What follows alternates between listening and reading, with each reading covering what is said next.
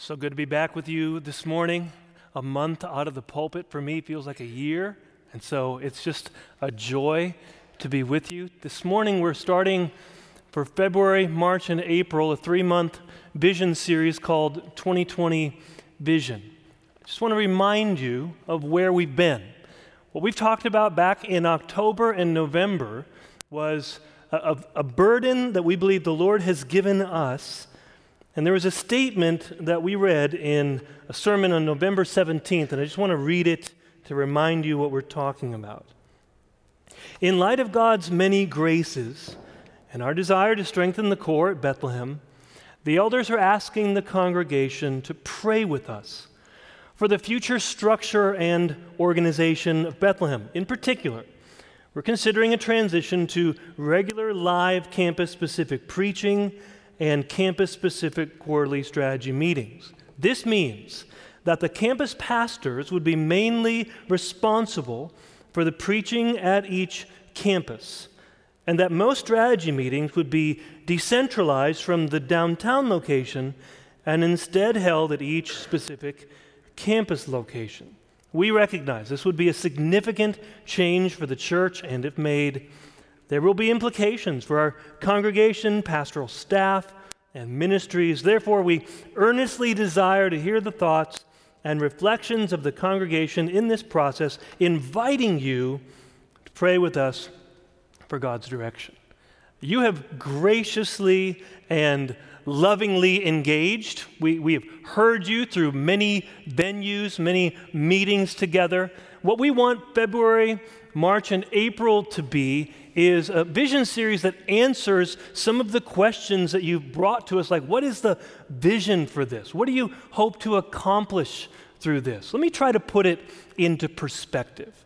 Like, I was here worshiping with you during January and just struck by the miracles I was seeing. Just one Sunday morning, for example, sitting here worshiping among you, hearing the unengaged people group of the week and hearing that one of our global partners had become aware of this group and that they were helping others to reach them, to want to engage them. It just felt miraculous to me. And then to hear about a, a church plant and a meeting there to talk about this future church plant. And then to hear about the millions that the Lord raised through you to more than meet our expenses. It just, I was just, my heart was exploding with joy, hearing about miracle after miracle after miracle. And when you see what the Lord's been doing in our 25 by 25 vision, the ambition to engage 25 unengaged people groups with the gospel, to plant 25 new churches, to build a 24 7 facility for the South Campus, all of those things are just God sized things that He stirred us up to do. And in the midst of that, a surprising thing happened. There was a fourth initiative.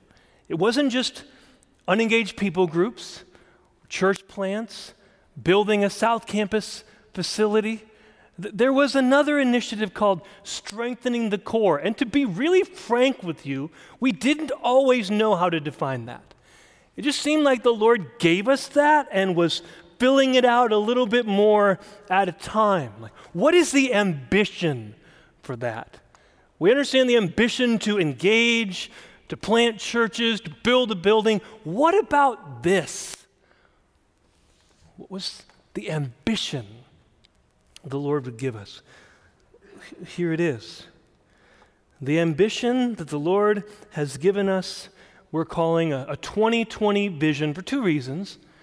First, because it would begin to take place in the year 2020. But we're not just trying to be clever, but 2020 relates to vision.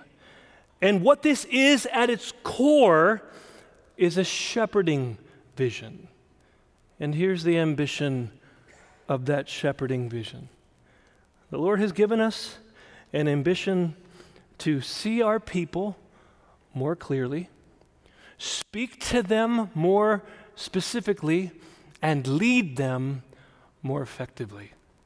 That's what He has stirred up in the hearts of your shepherds. See the people more clearly, speak to them more specifically, lead them more effectively. It's what we're going to be talking about over the next three months.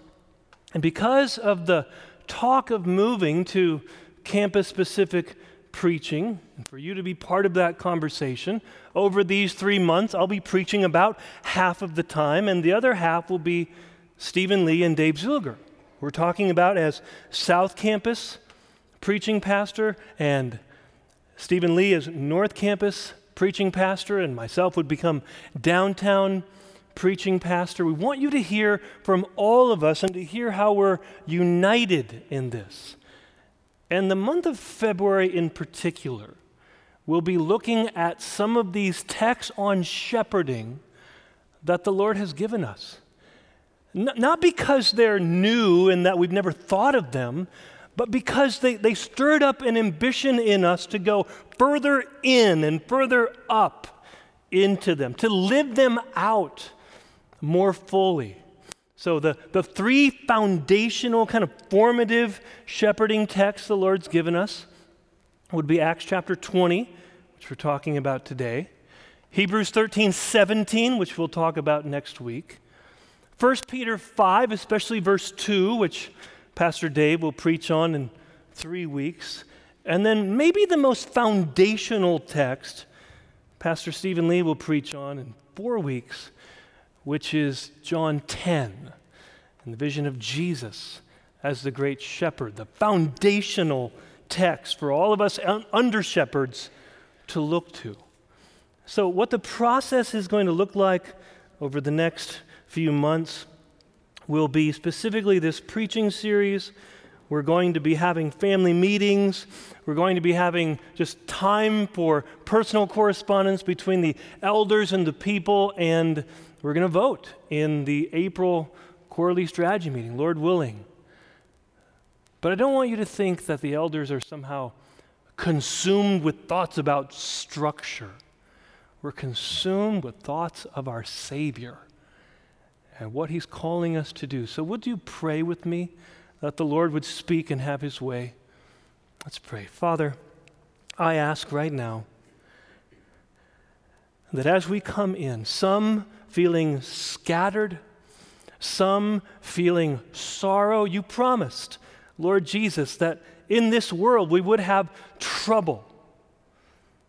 But you also promised that you have overcome the world. So we're asking, Great Shepherd, give us sight lines of you. Come to us, speak to us. Shepherd your flock, we pray.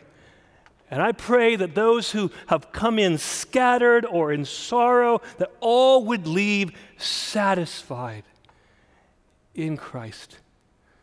In Jesus' name, amen.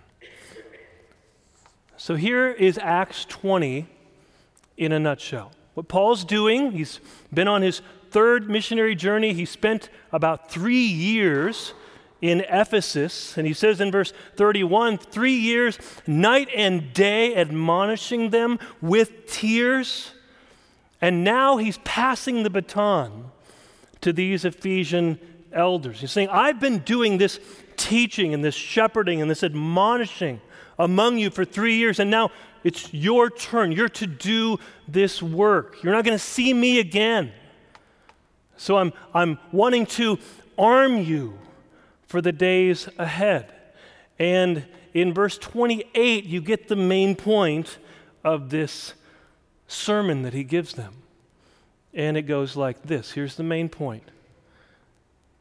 He says that eldering is a call to carefully watch the whole flock.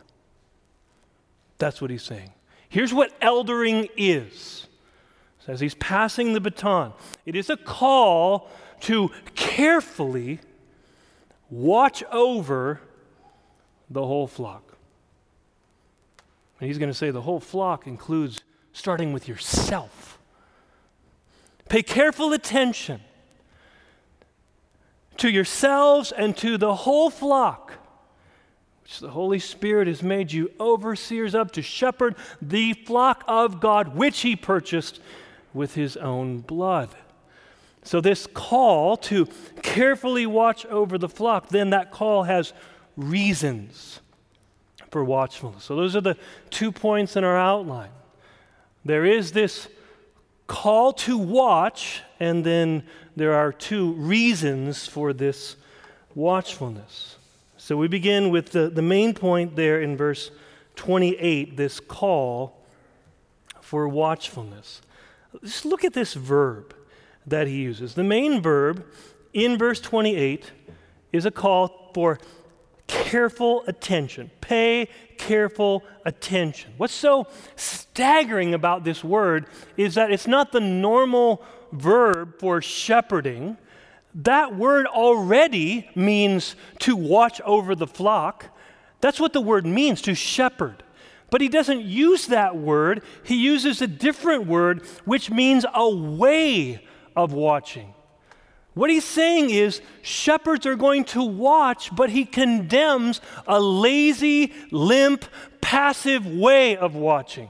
He says, if you are going to shepherd and understand your call, it's not just watching over the flock, it's watching them in a certain way, vigilantly, alertly, attentively, carefully. The whole stress of this verb is on the way that you do your watching. There has to be a care and a vigilance and a concern and not a cavalier attitude of doing this. And then, now that the verb gets your attention and, and its passionate call for, for care in watching, now the question becomes okay, if, if I'm supposed to vigilantly watch something, then what? What am I supposed to watch so carefully? And there's two objects of the verb there in verse 28. He says, Watch, pay careful attention to yourselves and to all the flock. So he's talking about carefully watching the whole flock, and he says, start with yourselves. You see that? Verse 28. Pay careful attention to yourselves. This is the same warning that he gives to Timothy in 1 Timothy 4, verse 16. Keep a close watch on yourself and on the teaching. Persist in this, for by so doing you will save both yourself and your hearers. He's saying, don't in your zeal to watch over the whole flock forget that you are also part of the flock. Don't take for granted that as you watch over them that you don't need to watch over yourself. And this is going to make sense big time when he says in a few verses there's going to be fierce wolves and some of you are wolves. From your own selves will some of these wolves come. Does it ever enter even into your mind that shepherds could be wolves he says, don't take a lax attitude and just assume everything's right with your soul. He says to Timothy, You watch closely not only your life, but your teaching because eternal life is at stake. If you pay careful attention to your own life and to your teaching, it will save both yourself and your hearers. What's the implication? If you don't watch your life closely, you don't watch what you're teaching vigilantly, it will lead to hell. It'll be hell to pay, Timothy. Do you just feel the vigilance? This is the definition of gravity. And what I love about what Paul does here when he says, Look at yourself. The verse before it for Timothy isn't just talking about self awareness, because self awareness without obedience would be hypocrisy. He says, You're supposed to immerse yourself in these things so much that people actually see you grow, They actually can see your progress. 1 Timothy 4:15 practice these things. Immerse yourself in them so that all may see your progress. Here's a question for you. As you know your elders, get to know them, can you watch them grow? Do they grow in Christ likeness? I'm just inviting you to even watch me and say, is there a pattern of obedience or not? I love the way that Ezra states what leadership looks like. Ezra 7:10, his profile. Ezra had set his heart to study the law of the Lord and to do it and to teach his statutes and rules in Israel. And don't get the order wrong. It doesn't say he studied and then he taught and then later he obeyed. No, here's what a leader is a leader doesn't just bark out orders from the back, a leader studies and obeys and teaches out of that.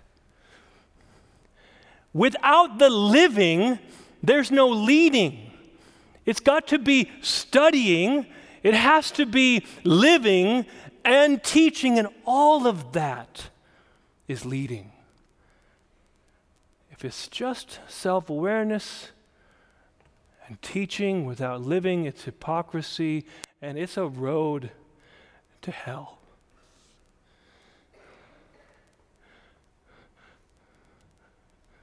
I get why he spoke so often, admonishing with tears. If you really believe that,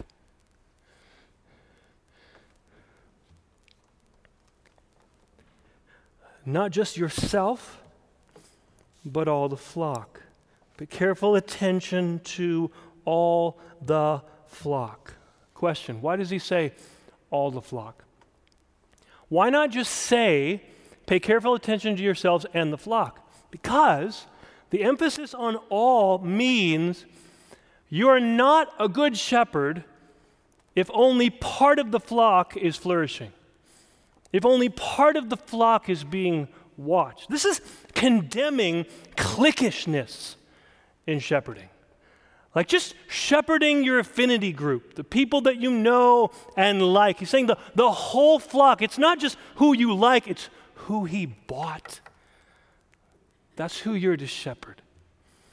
I think one commentator gets it exactly right when he says, in view of the preceding reference in verse 27 to the whole will of God, it may be significant here that the charge is to care for all the flock, meaning the inclusive church of Jews and Gentiles that results from announcing God's saving purpose for all. Neglect of one group or another will result in the whole congregation being hurt or hindered in its growth and witness. And don't forget, this had already happened in Acts 6. There were cultural barriers between Hellenistic Jewish widows and Hebrew speaking Jewish widows, and the, the Hellenistic widows were being neglected. And so, what Paul is saying here is don't let parts of the flock, segments of the flock be unseen, unknown, uncared for. A, shepherd that has the heart of Christ wants to see the whole flock be known, the whole flock be cared for, the whole flock flourish, not to have one culture or one ethnicity or one gender or one whatever be enshrined as this is the flock, but to have all of those that Christ bought be watched, loved, shepherded, not neglected.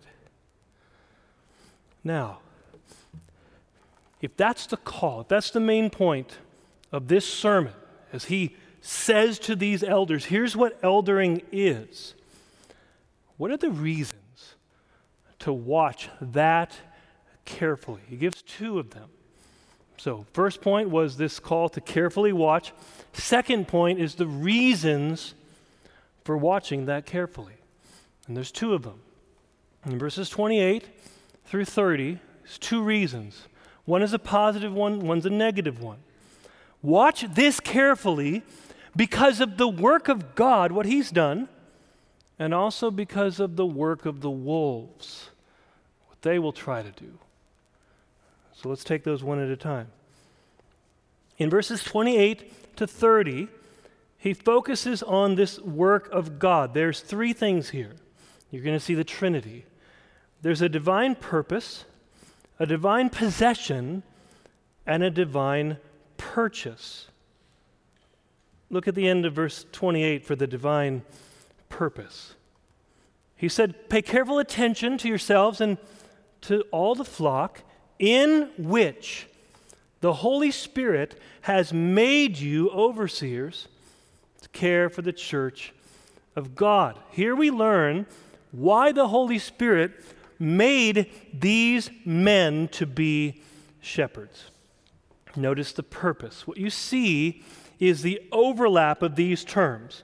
He uses the term made you overseers, and the purpose of making them overseers was to shepherd, or the word for being pastors.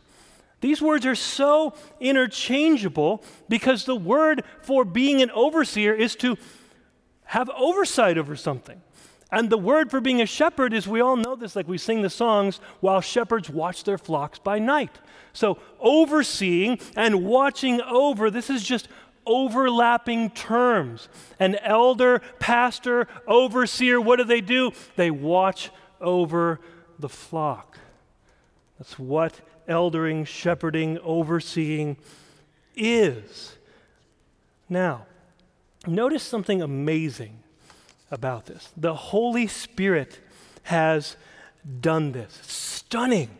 Meaning, people who are elders at this church, I'm speaking to you directly now, you didn't become an elder on the one hand extreme by coincidence or fluke of circumstance, and on the other extreme, you didn't become an elder because you were self promoting and self assertive and putting yourself forward.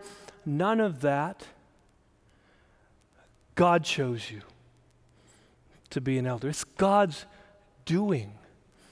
And what that means is simply stunning. It means this. This is what landed on me probably most. What you are called to is what you were made for. And therefore, it's what you can delight in. Think about this. I just wept over this. I've always heard the phrase from Eric Liddell God made me fast, and when I run, I feel his pleasure. Here's what I know God, he didn't make me fast, not like that. He made me a shepherd. And when I shepherd, I feel his pleasure. I just feel it in my bones that I was made for this. It's hard to be away from everybody for a month. That's why I was spending so much time in the foyer just getting to know people. I cannot stay away. It's what the Lord makes you to do, and it's a call, therefore. If it's what you're called to do and made for, it's what you can delight in and feel His pleasure in making you that calling you to be it, making you for it. It's what He's done. So, not only carefully watch because it's what God chose you for, called you for, made you for, but also not just divine purpose, but second, divine possession. To care, verse 28, for the church of God. This puts shepherding into an immediately ultimate context. The flock does not exist for you, they do not belong to you, they belong to God. This immediately puts all shepherds on notice. It's a comfort, isn't it, for the flock to know you don't belong to frail, fallible under shepherds like us you belong to the chief shepherd, to the king eternal, and nobody can snatch you out of his hand. You belong to him. That's a comfort. But it's also a challenge to shepherds because if this is the flock of God, then shepherds will give an account to God about what they do with this flock. That's what we're going to see next week, Hebrews 13, 17. You will give an account to God for how you care for the flock of God. It's not yours, it's His. So, not only divine purpose, the Holy Spirit made you to do this, not only divine possession, it's the flock of God, but also, lastly, divine purchase. The flock of God, which he obtained with his own blood. The blood of Christ is the purchase price for the flock. Let me tell you what will happen when we get to the heavenly assembly.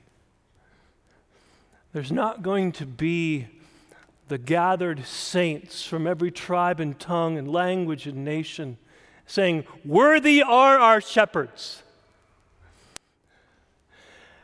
In the heavenly gathering, with saints from every tribe and tongue and language and nation, they know why they're there. Worthy is the Lamb who was slain to receive power and wealth and wisdom and might and honor and glory and blessing. And under shepherds who are also bought will be joining that chorus. That's, that's why we're here.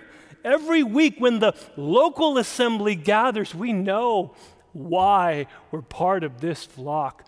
We're purchased with a price.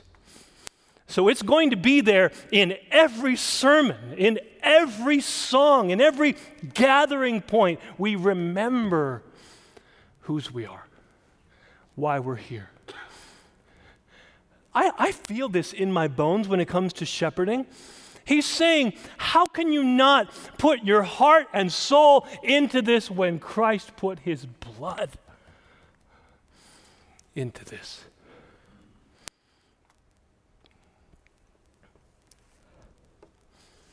I'm a mess.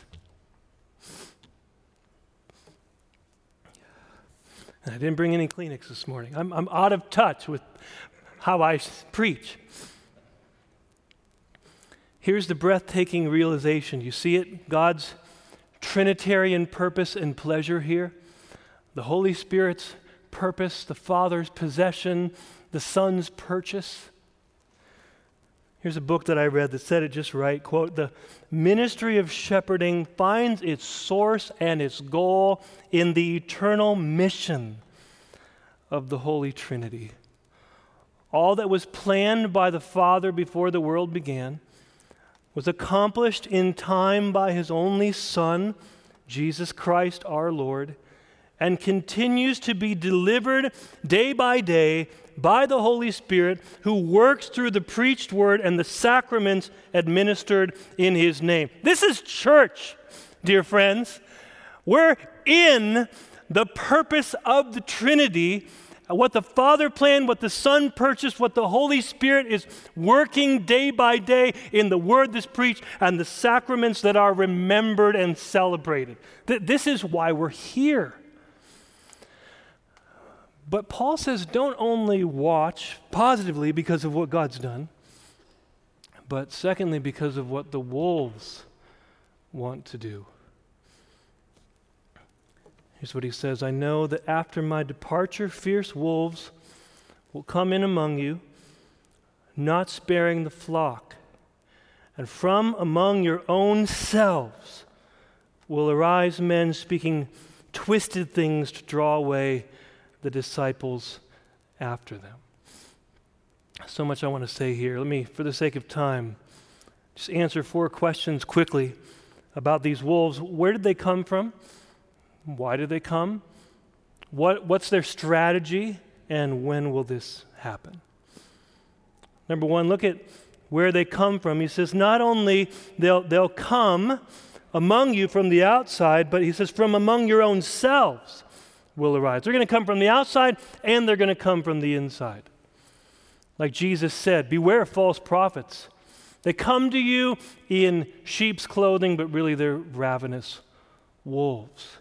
And here's why that is a call for carefully watching. What do these wolves want to do?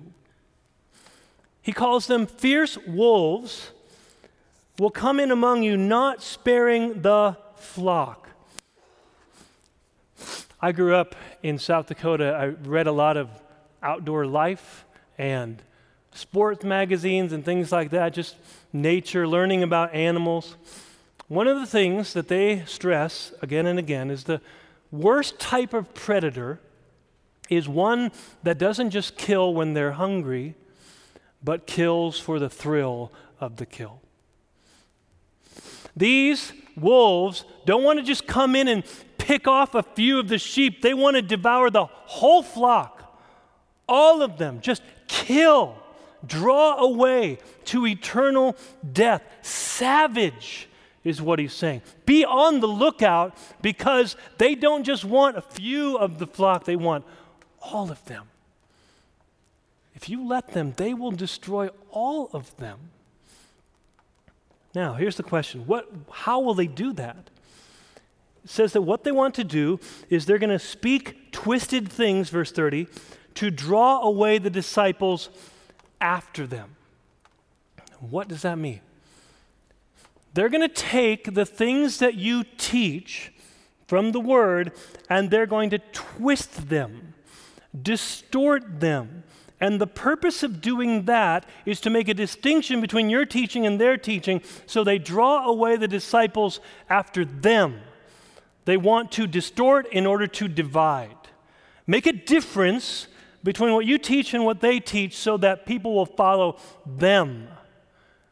And remember, Paul said to the Corinthians, is it any wonder that these false servants of Satan do that? Satan himself pretends to be an angel of light. His servants will do the same thing. They'll act like shepherds and just subtly twist and distort and change little by little, making just enough of a distinction so that you'll follow them instead of following Christ.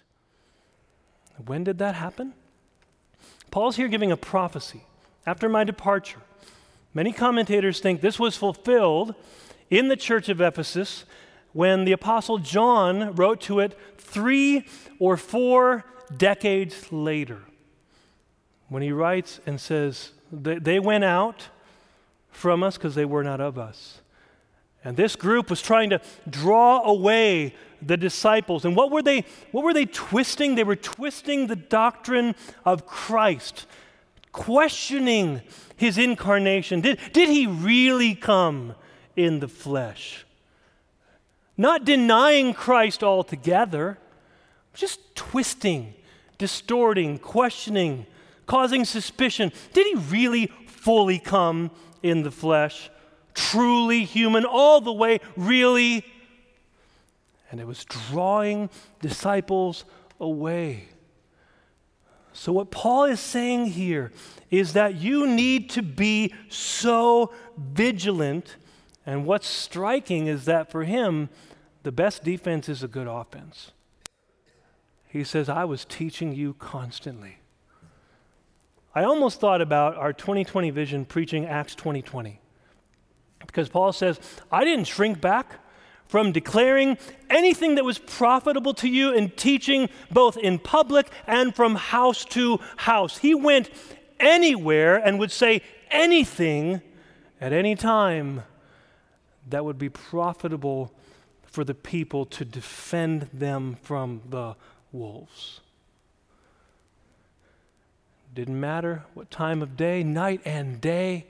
He says, I am there to preach in order to protect, in order to keep the flock together. Now, here's my question. The claim that our 2020 vision is making is that we believe it will better strengthen, strengthen the core to have live preaching. Why do we think that? Why do we think this will actually be better for the flock? Two reasons. From this text, what we can see is that there's a, a formative dimension to shepherding and teaching That is, you're, you're teaching the whole counsel of God, not just in one sermon, but, but a whole counsel being proclaimed night and day from house to house, wherever it is. And there's a protective function or a corrective function to teaching. So for Paul, he could not only be part of this kind of discipleship ecosystem where he wanted to form the flock through teaching, he also, through teaching, wanted to defend them, protect them. And to do that, he had to speak very specifically to them and know them very specifically. So let's just think about this in closing. When we see that he preached comprehensively, declaring the whole counsel of God, preached constantly, night and day, verse 31, preached passionately with tears, and preached both privately and publicly from house to house. We get the picture that for Paul, part of his constant vigilance was to really know these people, so he's always asking, what do they need? And it's not just going to be one sermon, one lecture, once a week saying something. It's going to be a whole ecosystem of teaching, of always asking, okay, this flock, where they're at, what do they need? And so we don't believe that just one person speaking to all three campuses is going to know that. The pulpit has been separated from the ministries of the campus so that this ecosystem sometimes feels disconnected between what's being preached and the ministries and initiative of the campus. It might not be Paul doing all the teaching, we're talking about a, a campus team together doing this teaching in a unified way, specifically for the flock and their needs. But secondly, not just the formative, but the protective Think about how false teaching is a moving target. Did Paul just have one kind of false teaching he addressed? When you read his letters, you see it's totally different. Colossians was different than Corinthians. Galatians was different than Thessalonians. Or just think about Jesus writing to the seven churches having a specific commendation and a specific rebuke. And all of them were fairly geographically close, but contextually very different. And that's what we're saying about these three campuses. They might be geographically close, but they're very different, and therefore we need to speak very specifically in order to lead effectively. And all of that has to come from seeing them very clearly.